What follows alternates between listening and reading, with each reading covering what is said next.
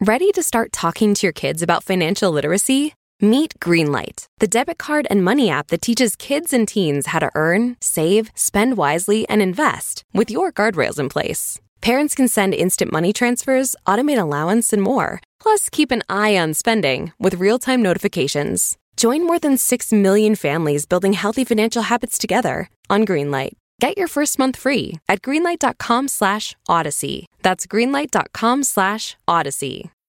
Who's up for a story? The grandmother timed the guard's circuits and observed the movements of other visitors. At the moment she felt she could act unnoticed, she applied a tool to the Allen bolts, working quickly and deftly. At home, she had ground the tip of a Phillips screwdriver to the exact dimensions of the bolt slots. Within thirty seconds, the dome was in the child's hands and the gem was in her pocket. This is from a short story you've never heard of, in a book you've never heard of, by an author you've never heard of, yet. In this story, a woman and her granddaughter grab a piece of emerald from a museum display. They distract the bodyguard, very similar to what had happened at the University of Arizona, and they successfully make off with this treasure. And what I can't come to grips with is whether this is a confession or coincidence. For Vault Studios, I'm Will Johnson. Welcome to Strangeville. So the theft happened just after Thanksgiving. Hold on, hold on. Cue the eighties heist music first. There we go. It's just before nine a.m. on November twenty-seventh, nineteen eighty-five, the morning after Thanksgiving. And the University of Arizona Museum of Art is just about to open. Jason Whiteley, reporter with Dallas news station W F A A, can tell you all about it. The art museum had not yet opened that morning, but the security guard noticed two people standing outside the front door, the glass doors there. And they knocked on the doors, a man and woman, and this security guard went to the door and said, "Yes, may I help you? The, the museum actually opens in a few minutes." They said, "Yeah, sure, no problem, but uh, could we just use the restroom while we're waiting?" And the guard looks down at his, you know, watch and says, "You know, it opens in ten minutes. Yeah, sure, come on in. No one else is in line. This is a college art museum, so there's not a, you know, a rush here all the time." The couple steps inside, and the man heads upstairs to use the restroom. The woman stays downstairs with the security guard, distracting him for a few minutes as they wait for the man to come back down. And then the man comes kind of rushing back downstairs, and they say, "Thanks a lot, we appreciate it," and they take off. They left without looking at any of the art, which makes the guards start to wonder, hey, why did they come to the museum in the first place? The guard just happens to go up the stairs to the second level gallery there and takes a look around and looks over in one frame and sees that a canvas has been cut out of a frame. The guard runs back downstairs, tries to chase these people who are fleeing, and notices a car speeding off from the parking lot there at the University Art Museum. And the only description of this car was a two-door kind of sports car that was rust-colored. That was it. That, and what the security guard was able to remember about the man and woman. Here's Taylor Lumsden, a photojournalist with W F A A, and Jason Whiteley's partner in crime, reporting. The description of the suspects is pretty vague. It's a man and it's a woman who left in a two-door rust-colored sports car. There's a kind of crude sketch of this man and this woman, but it's not the best look at really who they are. And they, they did an artist sketch of this that they kind of used. But back then in nineteen eighty-five when this happened, this museum did not have any surveillance cameras, so there's no surveillance video of it. And the two thieves hadn't just made off with any old painting. They made off with a valuable old painting. So this was a, a painting that was probably, uh, I think, three feet by four feet on a canvas, um, and it was called Woman Ochre. Woman Ochre. It's painted by uh, Willem de Kooning, who's a an incredibly well-known abstract expressionist. And it was all abstract, um, and it had, you know, beautiful colors, very pretty colors, and some of the, the paint kind of lifted off the canvas a little bit. And it was in a series of paintings that Willem de Kooning had painted uh, about women. At the time of the theft, back in nineteen eighty-five, Willem de Kooning's Woman Ochre was worth about four hundred thousand dollars. To the museum and to the university, it was priceless. Uh, I've always said that there were tears of sadness, um, despair on that day. This is University of Arizona Police Chief Brian Seastone, an officer at the time of the de Kooning heist. That was not my assignment at the time, but the chief asked me to take it. It uh, was the day after Thanksgiving when nothing ever happens, and surprise, it did about nine fifteen in the morning. And and when you got there to the scene, because you, you went to the scene pretty quickly, I, I presume, right? Did the chief send you out there? Uh, we had officers on the scene okay. very quickly. When you got there, do you recollect what you saw when you walked up to the gallery?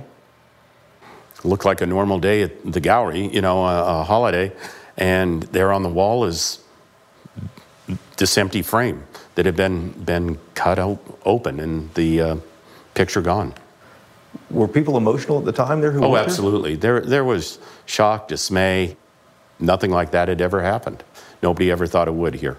The F B I has always investigated stolen art since these things usually, uh, you know, travel across state lines. So the F B I showed up.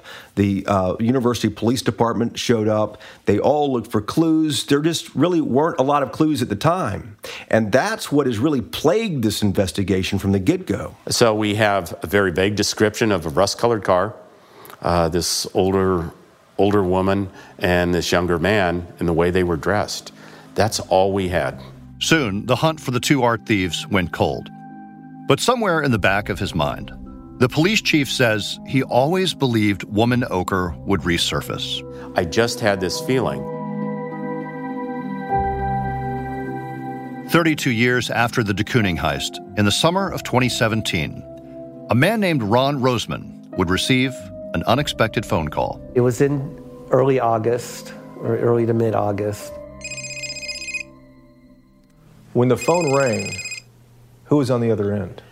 Well, the F B I, uh, um, an agent from the F B I was at the other end. What did they say?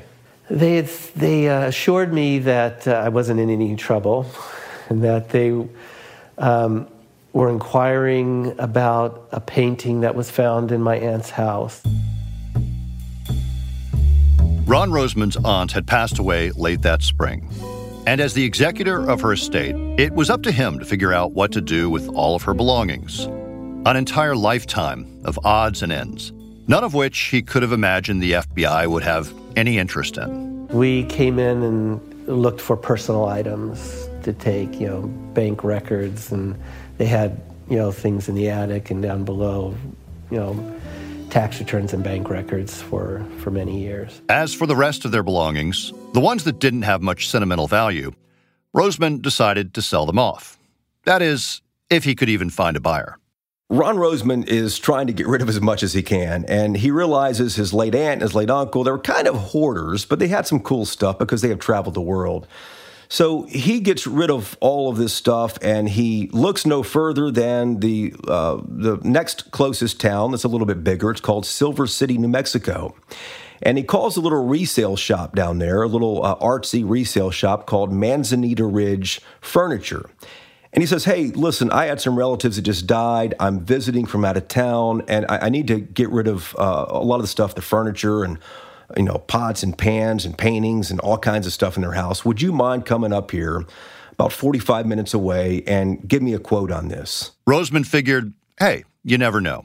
Maybe some of his aunt and uncle's old knickknacks or furniture might actually be worth something.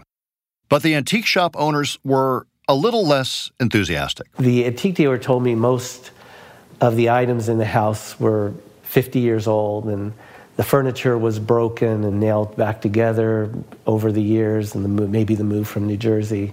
How much was everything sold for? Uh, we sold it for two thousand dollars. The contents of the house?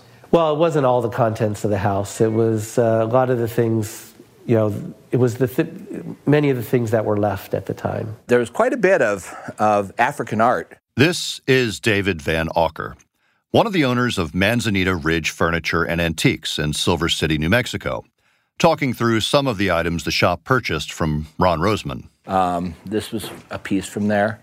The piece below it, too, I guess those little rattlers? Yeah, or is that... mm-hmm. And this spear. Yeah, those. And we got, of course, we got all the furniture and dishware and all of that out of the house as well. Amid the assortment of spears, dishware, and old furniture, Van Auker says there was one piece in particular that stood out to him. It was a painting, tucked away, almost hidden, behind the door of the master bedroom. For whatever reason, it caught his eye, and he pointed it out to one of the other shop owners, Buck Burns. David came to me and said, "I really like that painting. Do you think we could take it home?" And I was like, "Yeah, I love it." The two shop owners brought the painting back to the store, Manzanita Ridge, along with the rest of the hall, where it caught the eye of one of the shop's newest regulars, James Cutera. I had recently moved to Silver City, and uh, this is one of the places I like to look in. So I came in, and I was probably standing over there, and I saw the painting. And it looked pretty much exactly like ones that I'd seen in museums, like in San Francisco. You're an art buff. I'm an, yeah, I'm an art buff. Cutera also took note of a signature in the bottom corner. And it said de Kooning at the bottom. De Kooning, as in Willem de Kooning. The same Willem de Kooning who painted the stolen Woman Ochre. But come on, what are the odds that this thing could be an actual de Kooning? Again, here's Buck Burns, one of the shop owners. James actually kneeled down in front of the painting and was trying to scratch at it. And I grabbed him by his wrist, and he said, "Do you know what you have here?" And I said, "No, we're going to research it." And uh, he kept trying to scratch at it. And I said, "But if it's an original, please don't touch it." And that's how it started. Yeah, I said, "Is this an original? Is this an original de Kooning?" And apparently they, they weren't sure whether I meant original painting, or it could have been an original study of a de Kooning in the de Kooning style, you know. David Van Auker overheard bits and pieces of this conversation from across the shop. And he had said, um, "Is that a real de Kooning?" And Buck said, "Well, it's a real painting." And uh, then James kind of leaned into it, and Buck said, because he went to touch it, and Buck said, "Stop touching it, you know, you'll put your finger through it." Never in my right mind would I have assumed it was a real de Kooning. I thought it was a study. A study being a, a duplicate. I thought somebody just said, "I'm going to paint like de Kooning," and signed his name and everything. I knew it was an original painting. I did not anticipate it being a real de Kooning. But then, uh, then I forgot about it. I left, and then I came back the next day, and I offered them two hundred thousand dollars for it. You heard that right. This customer was willing to drop a couple hundred thousand dollars on this painting, just on the chance that it was the real deal, an actual de Kooning. I was kind of hoping that they wouldn't know that it was a real de Kooning, and I could get it for maybe a couple thousand or something, you know. To the shop owners, it seemed like an absurd offer, until another customer asked about the painting, and then another. By the time the third person had come in and, and they were touching it and looking at it and wanting to see it closer, um, we were afraid that somebody would, you know, bash it or flick paint off of it or something. So uh, that's when we decided that we would pick it up and stick it somewhere safe. And the only door that we had in the store that locked was the bathroom door. So we kind of slipped it in next to the toilet and locked the door, and that's where it stayed for, oh, five or six hours. Sorry, folks. That restroom is occupied by a painting that may or may not be worth millions of dollars. Meanwhile, they walked back to the computer, they got on the internet, and they typed in de Kooning and art piece. And lo and behold, one of the first stories that came up was a story back in twenty fifteen that talked about this anniversary, thirty-year anniversary of this art theft that had just come and gone, and no one knew what happened to this painting. And in that article, there was a picture of the painting, and the picture of that painting looked exactly like the one they had there hidden behind the men's room toilet. The article is, of course, about Woman Ochre, the de Kooning stolen from the University of Arizona Museum of Art in nineteen eighty-five. A painting the article says now could be worth as much as one hundred sixty million dollars. David Van Auker, probably freaking out a little bit, decided to call the museum. And so I'm trying to, I got my composure, and I called them, and I got a, a student receptionist, and I said to her, um, I think I have a piece of art that was stolen from you guys. And she said, "What piece?" And I said, "The de Kooning." And she said, "Hold, please."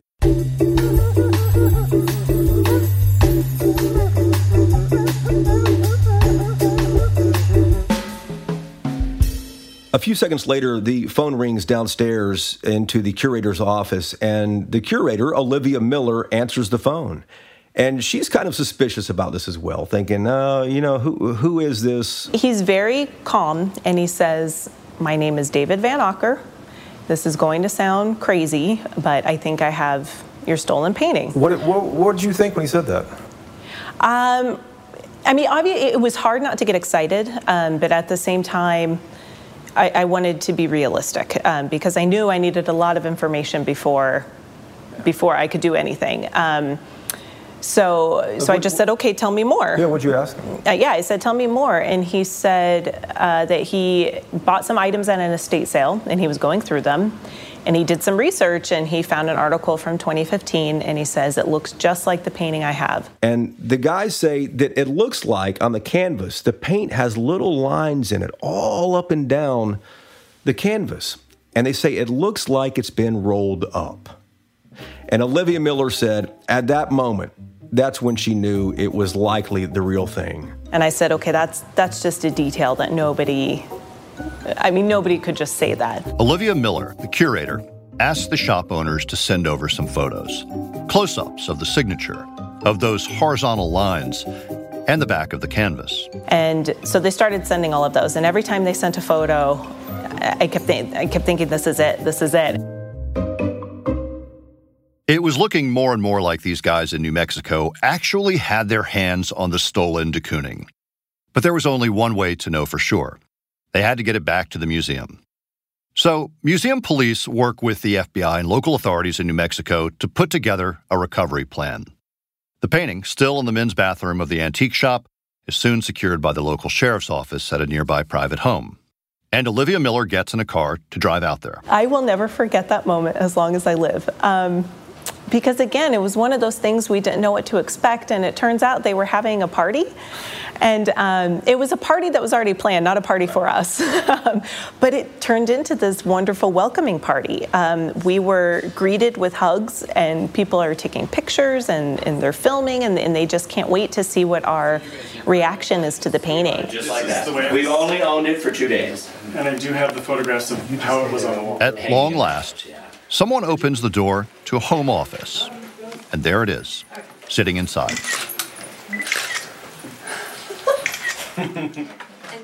Olivia Miller walks straight to it, and she gets down on her knees in front of it. It's sitting on the floor, still in the gold frame that the alters had put it in.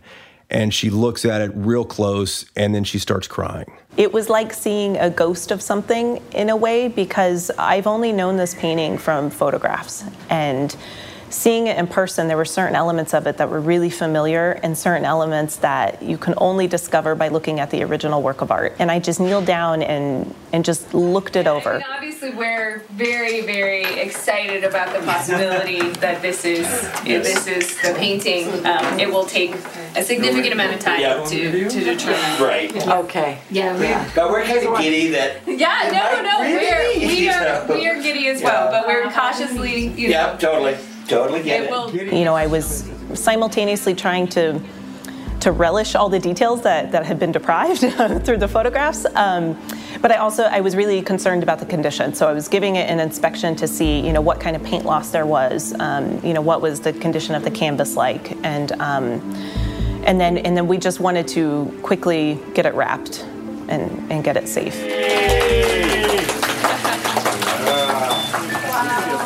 They wrap it up. They crate it up, and then under armed guard, I'm talking about police officers with A R fifteens and with, uh, you know, assault rifles, they take this thing back to the art museum at the University of Arizona. And when they get it back in there, one of the, the first thing they do, they take it out of the gold frame that the altars had it in, and they lay it right on top of the original frame from nineteen eighty-five to see if it matches. It matched all the way around. Every bit of it, it matched. It was perfect. There was no doubt. This was Willem de Kooning's Woman Ochre.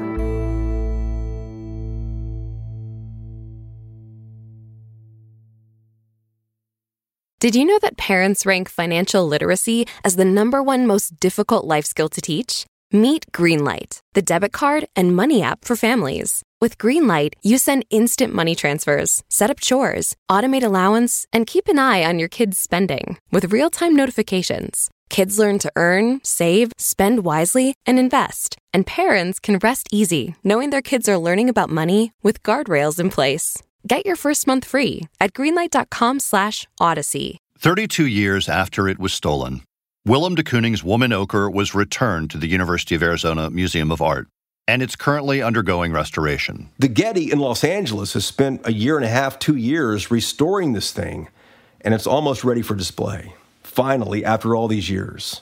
But where had this one hundred sixty million dollars painting been for the past three decades? Who stole it? And how had it ended up in this home in rural New Mexico? These questions were eating away at Jason Whiteley and Taylor Lumsden, so they decided to head out to the remote corner of New Mexico where the de Kooning was discovered, a tiny speck on the map called Cliff. Cliff, New Mexico is one of those places that really couldn't be farther off the grid. If you go to Cliff, don't expect to get a cell phone signal because it's just not going to happen. It's it's a beautiful section of the desert. There's not much around. It's the kind of town where everybody knows your neighbors because there's not many other neighbors around you. The town itself is probably thirty-five, forty different uh, homes there. And it's just breathtaking when you pull in. Um, but it, it's definitely a very small uh, town. There's a little gas station, two pumps, I believe, at the gas station, a little store, and um, a, a small bull riding type ring that they have there. But this is a rural agricultural area, and uh, you know people make a, a modest living there. It's it's it's not a, a wealthy area by any means. If there's one house that stands out in town, it's probably the house where an eccentric couple named Rita and Jerry Alter lived. The house where the de Kooning was found. Go figure, right? Their house was definitely a unique house amongst all the other houses. Um, most houses in that area, um, they raise cattle or horses. There's a lot of country living out there. Um, the Alter's house, if you were to set foot on it, in the middle of the desert has a pool, which is very unique for that community. It's got some lush gardens. It's got art. And it's very vibrant and colorful, and it it it's the property of someone who definitely appreciates or loves art. Keep in mind, most of the houses around here are, are, are very small houses. There are many mobile homes out here. And then you have this place with a, a, a beautiful Italian tile roof uh, built out here on twenty acres. It stood out. And people knew that it stood out. But the Alters, you know, they weren't hermits at all. They they knew all of their neighbors. This was a small town. They they got to know people. They invited people over, uh, only kept them, you know, outside on the patio with a pool or in the main room. Uh, they, they didn't let them roam the house by any means. But the neighbors we had talked to also said that they thought the Alters were, were great people. They never could imagine that this would happen. And it's fascinating because looking back, they describe the Alters as, as very sophisticated people, very educated people. And that makes them wonder whether Jerry could do something like this, whether he could mastermind something like this. Jason and Taylor had gone out to Cliff to investigate the painting, but they soon found themselves investigating the Alters, talking to friends, neighbors, anyone they could find in town, trying to figure out who Jerry and Rita were. I would say eclectic is probably a fitting fitting word. Lori Williams has been living in Cliff since the late nineties, so she got to know the Alters over the years. Friendly, yet, you know, private. I mean, in my nineteen years of living here, uh, I never saw, besides, say, a service vehicle, go to their house, meaning they didn't really do a lot of, I didn't see family go there or do much entertaining. We used to have a lot of parties, and we would invite them, and they would come, and they were always very happy to be invited and included, and they always had a great time. What do you think about all this mess of, of them and that painting? I, I don't know. I mean, How well do you ever really know someone? Another neighbor, Donna Impiro, is grappling with that same question. How well did she really know her neighbors? Yeah, they were very friendly, and um, struck up a friendship with them. And were they outgoing? Were they? Uh, tell me what they were like that you remember. What, what were they interested in? Well, he uh, they he was into his art. He he did a lot of art, artwork and writing. And of course, he published several books and and um, music, and they were very active. What do you think about all this all this mess about them with that painting up there? Well, it was hard to believe at first. I had a hard time with that, but um, yeah, it's a it's a sure mystery.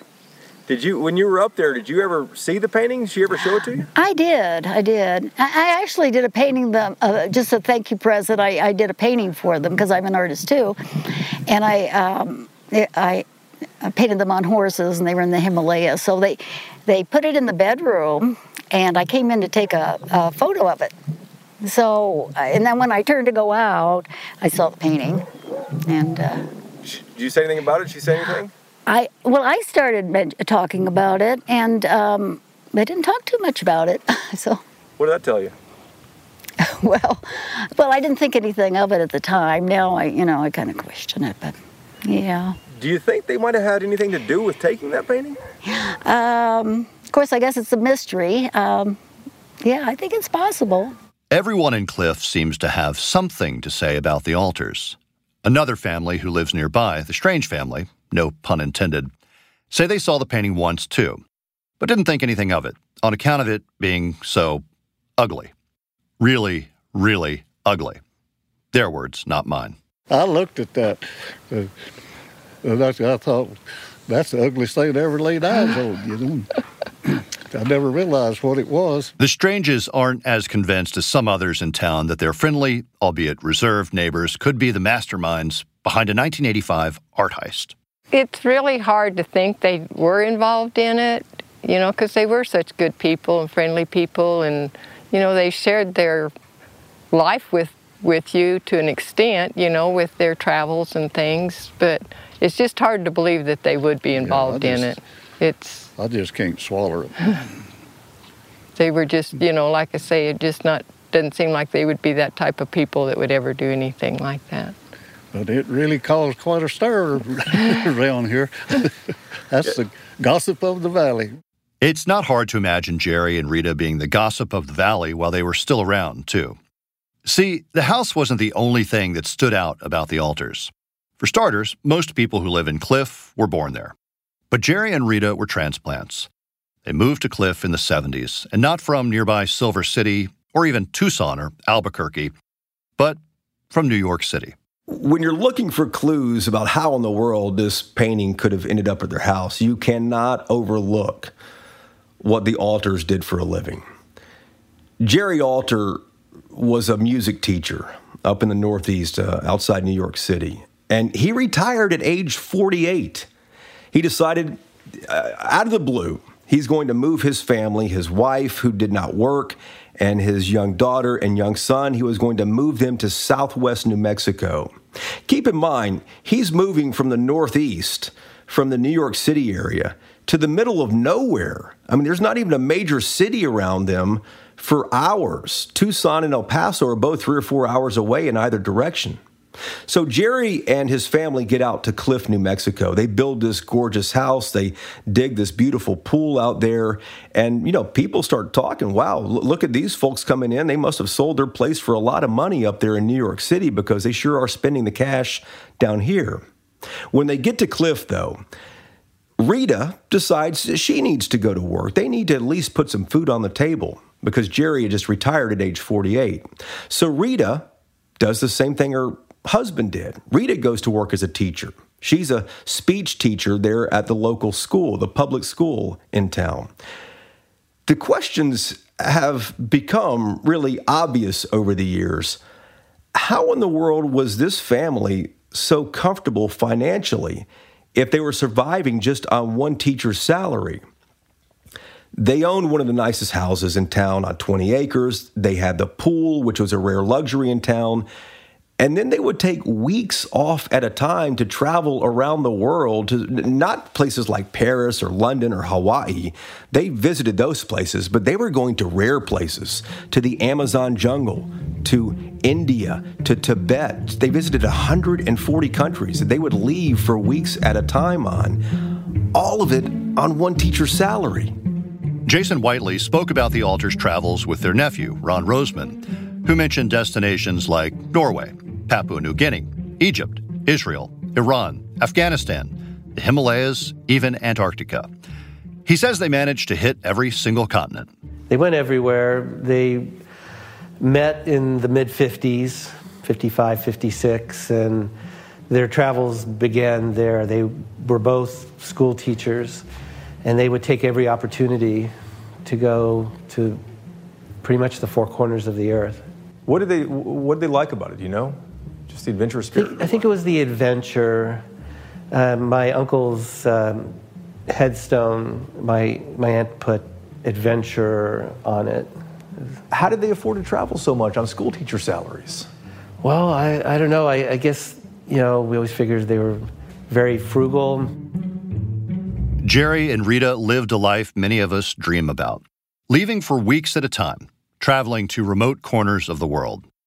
But how exactly they afforded that lifestyle, where the money came from, nobody seems to know. And then, when they died, Ron Roseman said they still had more than a million dollars in their bank accounts after their deaths.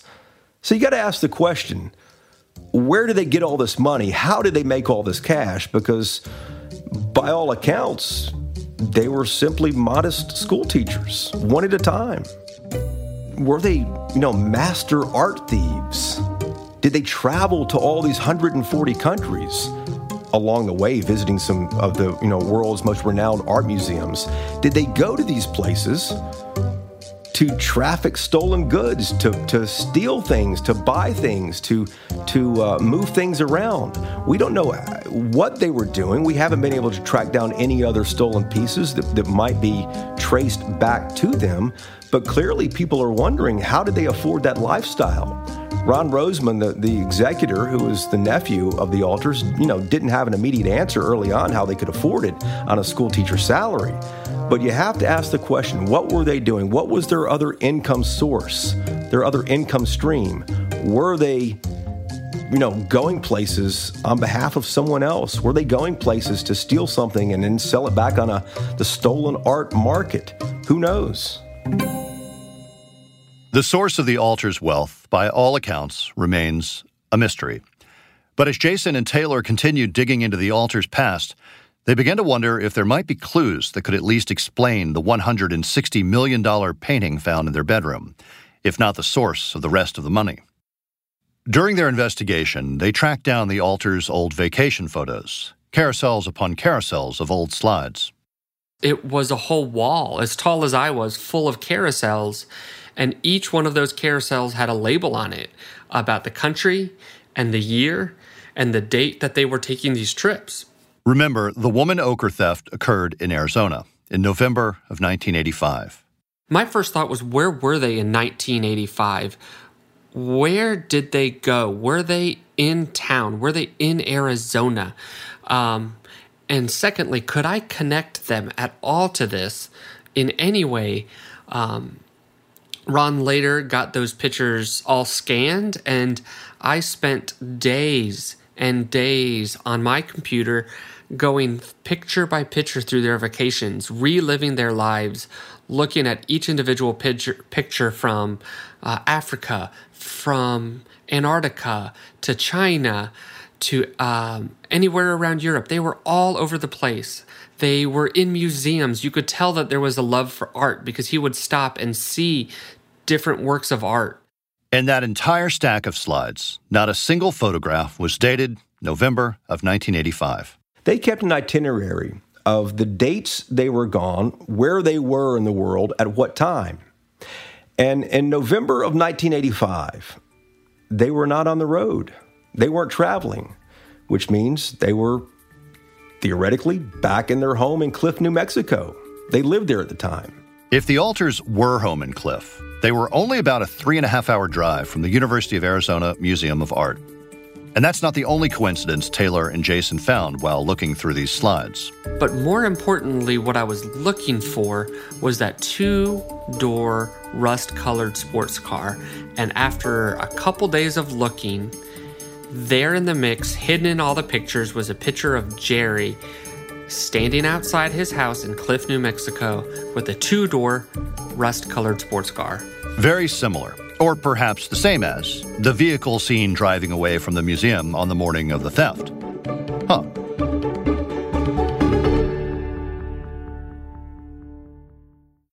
So two more clues added to the stack here.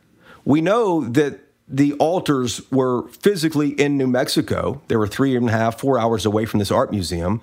We know they had a similar car as the one that was seen fleeing. We know that the Alters had a fascination with Willem de Kooning. Oh, yeah. Did I forget to mention that? The Alters were apparently big fans of Willem de Kooning. Real de Kooning heads. You know the type. Among other things found in the house were a bunch of sketches and a bunch of other paintings that the Alters had done, trying to mimic some of de Kooning's own work. So they were clearly fans of his. There's something else, though, that, that really kind of struck us as we started to dig into this, and that is the Alters are from the New York City area, right outside New York City. And they would have been there back in the nineteen forties, fifties, and sixties, uh, up into the mid-seventies or so.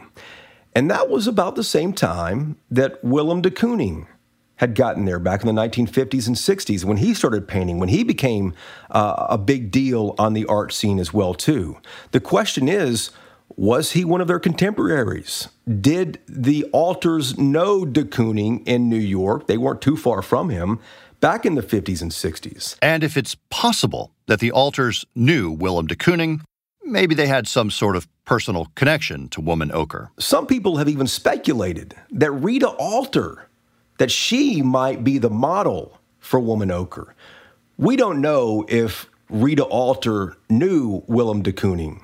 We don't know if Jerry Alter knew Willem de Kooning. Maybe Rita knew Willem before uh, she married Jerry. We're not sure, but there is a lot of speculation around there. It seems like that there, there, there might be a link that might have been erased by the passage of time on this that might be the hidden link in all this. Could Rita Alter be the model that was based on the painting Woman Ochre? We don't know. What we do know is that they all lived in the same area around the same time, and there are certainly more questions that needed to be asked. But hold on. We might be getting ahead of ourselves a bit here. I mean, who's to say the Alters even knew the thing was real? Couldn't they have picked it up at a garage sale or resale shop like Manzanita Ridge? Well, sure. But however they got a hold of it, there were some clear signs the couple knew exactly what they had. This painting was hidden behind their bedroom door. Who puts a painting behind their door? Now, mind you, they had paintings and photographs and frames and pictures all over the place, but this nice, large, abstract expressionist painting hidden behind their door? A neighbor said that she would go over and, and you know, help care for Missus Alter when Missus Alter got older, and uh, she would, you know, visit her later in, in life, and Missus Alter would never let this neighbor go back to the bedroom. Even though she would bring over chicken noodle soup and things like that, she was never allowed to go back to the bedroom. And the painting wasn't just hidden in the bedroom. It was protected. Across the room, there in their bedroom, was a large blackout curtain, and that's on the window where the sun sets. And then when we were in the house, before it was finally sold by the executor, the nephew, I, I looked down at the baseboard Uh, there uh, below where the painting once hung, and there was this thick seven, eight-inch screw that was down there, and that blocked the door from actually opening into the painting. So the Alters were clearly trying to protect this painting with the screw down there, putting it behind the bedroom door, putting a blackout curtain on that one window. They knew what they had. And yet, they didn't seem at all interested in cashing in on the painting. What gives, Jerry and Rita? Why would you want to steal what was at the time a four hundred thousand dollars painting back in nineteen eighty-five, a lot of money, and not sell it? By all accounts, this was for their eyes only. They might have had an infatuation with this one specific painting. If I could ask them one question, I would just want to know why. I would want to know, if you did this, why would you have done it? Because there's still so many questions. This is such a personal painting to them that I, I want to know what would motivate you so much to risk going to jail to cut a painting out of a museum and take it home with you and never return it. You're looking in that room and you're like, wow, it's behind the door. You know, because if, if you did not know that painting was there and you were a visitor, you would have never saw it. Buck Burns from Manzanita Ridge is one of the few people who got to see the painting in the Alter's home, on the wall behind the bedroom door. My personal thought, and it may be completely wrong, uh, but um, when I first saw where the painting was hanging in the house, it was for their private display. It wasn't for anybody else. It was hung behind that door, so when that door was open, nobody could see it. And that door was her bedroom door. Her door was the master bedroom door. Uh, the bed faced the painting.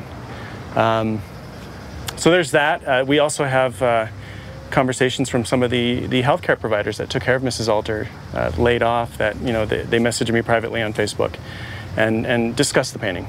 And what did they say? Um, one lady specifically said that she had commented to Missus Alter about how ugly that painting was. And uh, she wrote in her message that Missus Alter replied to her, uh, had, had you, have you known how much the painting was worth, you wouldn't be saying that. Do you think they might have taken it for their own personal viewing for the last thirty-two years? Yes, I do. If, if they didn't, they knew what they had, in my opinion. They knew what they had, and if they bought it elsewhere, I, I'm sorry, you don't put a piece of art like that up and hang it behind your bedroom door. Do you think they bought it elsewhere? No, I don't personally, but that's just me. It's my opinion. The Alter's nephew, Ron Roseman, seems about as surprised as anyone to learn that his aunt and uncle had a one hundred sixty million dollars stolen painting in their bedroom. He says he froze up when he got that call from the F B I telling him what they'd found. Basically looked like a deer in the headlights. This was your favorite aunt and uncle here. It, it was my favorite aunt and uncle, and, you know, I couldn't imagine, you know, scenarios running through my head and where could they have possibly, uh, you know, found this painting. Where do you think they found it? Boy, you know, with, you know, with all their travels, I mean, they're only a couple hundred miles away from Tucson, I imagine. You know, there's a lot of artist colonies in Arizona and New Mexico. You know, I figured, well, maybe they came across it there and liked it. Um, was that painting personal to them? You know what? They never mentioned it. I didn't see any um, record of it in uh, what they, you know, any mention of it in any anywhere. In a will in, or in anything like that? In the house, or, yeah, there in their safe deposit box. And it was never mentioned at all? Never, yeah, never mentioned at all. Do you think your aunt and uncle had anything to do with the theft of the painting? I, I can't imagine that they would. Knowing them the way I do, there's nothing that would ever indicate to me that they would have been involved with it. Ron Roseman was a, a little little shy, a little protective. He's a quiet guy, and, and Ron was, was kind of protective of his family uh, early on. And he said that, uh, you know, I, I just can't imagine my uncle would do something like this. I, I, it just doesn't make any sense. That's not the aunt and uncle that I knew. And Ron had, you know, visited his aunt and uncle off and on for years. He, he would always go see them every so often when he was out west um, and, and stop and visit. And he never knew them like this. He knew them as an eclectic aunt and uncle who traveled all over the place. But later in our interview, um, Ron did finally admit that it's plausible that his uncle could have done this, masterminded the entire thing, and successfully gotten away with it. Well, it'd be just wild speculation. That's, you know, even if I... If even the I, F B I, too, I think, yeah. Yeah. Yeah. So I think everything is possible, you know... I think, you know, they're looking at all possibilities. They are, as far as we can tell. Despite the recovery of the de Kooning, University of Arizona Chief of Police Brian Seastone says the law enforcement investigation is still far from over. No. It, it, we have asked the F B I, which we did thirty-two years ago, to really take the investigation um, because of their resources, vast connections, et cetera. So we have... Uh, again, ask the F B I to step up, take that investigation. We're working jointly with them, but they're the lead agency at this point. This seems like an open and shut case, is it not? Nothing's ever open and shut. Uh, there's still a, a lot of tracking to do. Where has this been for the last thirty-two years? And I, I've used the phrase a couple of times. If this painting could talk, she would have a magnificent story to tell us. Do you think Mister and Missus Alter were the ones who took this painting in nineteen eighty-five? Don't know.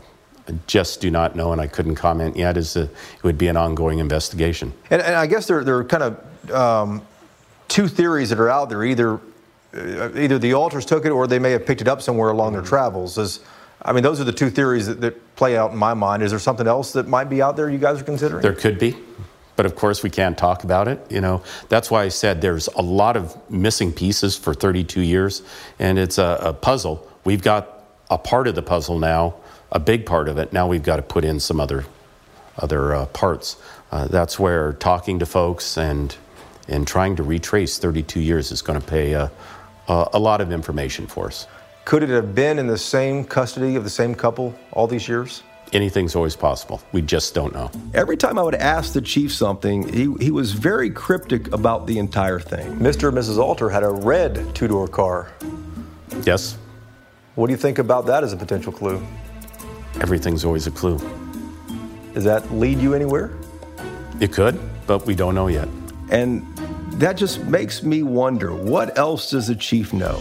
He was he responded to this back when it happened, November twenty-seventh, nineteen eighty-five. He has followed this case since the get-go. It's something that I'm sure he would love to solve before he retires. So this is this is a case that still has clues out there that the police department and the F B I, for whatever reason, are just hesitant to say it's case closed on yet. You wanted to solve this case. I did. Would you call it solved now? Partially. We've got a great recovery, and that's that's very important. Important, but not a complete resolution. If only Jerry and Rita had left behind an explanation, a roadmap we could use to put all the jagged pieces of this story together. Well, some believe Jerry did exactly that. Not to get too national treasure on you, but he left behind a book. Perhaps the biggest clue in all of this, the one thing that really makes you say, aha, is a book that Jerry Alter wrote. And this is a book of fiction. It's a book of short stories. And he wrote it just a few years before he died. Back in twenty eleven is when he wrote it. Fiction, mostly. In the preface, Jerry writes, "Fiction, in its purest form, remains unaccountable to the laws of nature which govern the real world. Yes, elephants can fly, and grass can talk. In weighing my approach to these stories, however, I was concerned about the excessive implausibility diminishing their integrity and impact. Seeking to avoid this, I worked to maintain a connection with reality in varying degrees." So what's interesting is Jerry writes this book. It's not a real well-known book. And and there's a story in there called The Eye of the Jaguar. And in this story, Jerry writes, a, a woman and her granddaughter grab a piece of emerald from a museum display. They distract the bodyguard, very similar to what had happened at the University of Arizona, and they successfully make off with this treasure. Now, if that doesn't match the details in this case, I don't know what does. The details are strikingly similar to the de Kooning theft and to what was found behind the Alter's own bedroom door after they died. And what I can't come to grips with is whether this is a confession or coincidence. Confession or coincidence. What exactly are we supposed to make of this book? Jason Whiteley asked the Alter's nephew, Ron Roseman, exactly that. What do you make of that story he wrote? Yeah, I read the book uh, a while ago. I think he had just published it six, seven years ago, but he had let me see it a few years before that. And uh, somebody pointed out that there's a particular story that, uh, you know, that they this person said was very similar. It was about a heist of a gem. And uh, it uh, to this person, it seemed very close to the you know. Yeah, no, to what happened. To what happened, yeah. You've seen the story he wrote, and you know what happened now with the, the theft happening at the University of Arizona. Was that, was he dropping some, some clues or some hints about what happened? Boy, I, only he, he would know. And no one may know now. And no one, no one may know now. At the end of Jerry's short story, the thieves escape, and the precious jewel, the Eye of the Jaguar, is left sitting in a private, empty room. The final line reads, "And two pairs of eyes, exclusively, are there to see."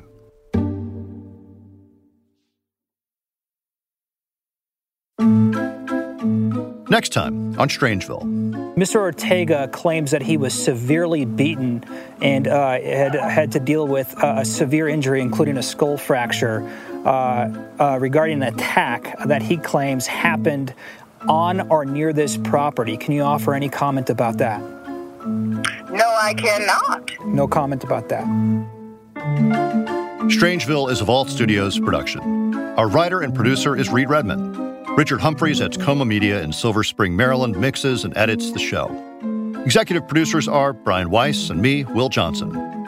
Thanks to Jason Whiteley and Taylor Lumsden, who also produced a documentary on this story for W F A A called Discovering the de Kooning, which can be found on W F A A's YouTube page.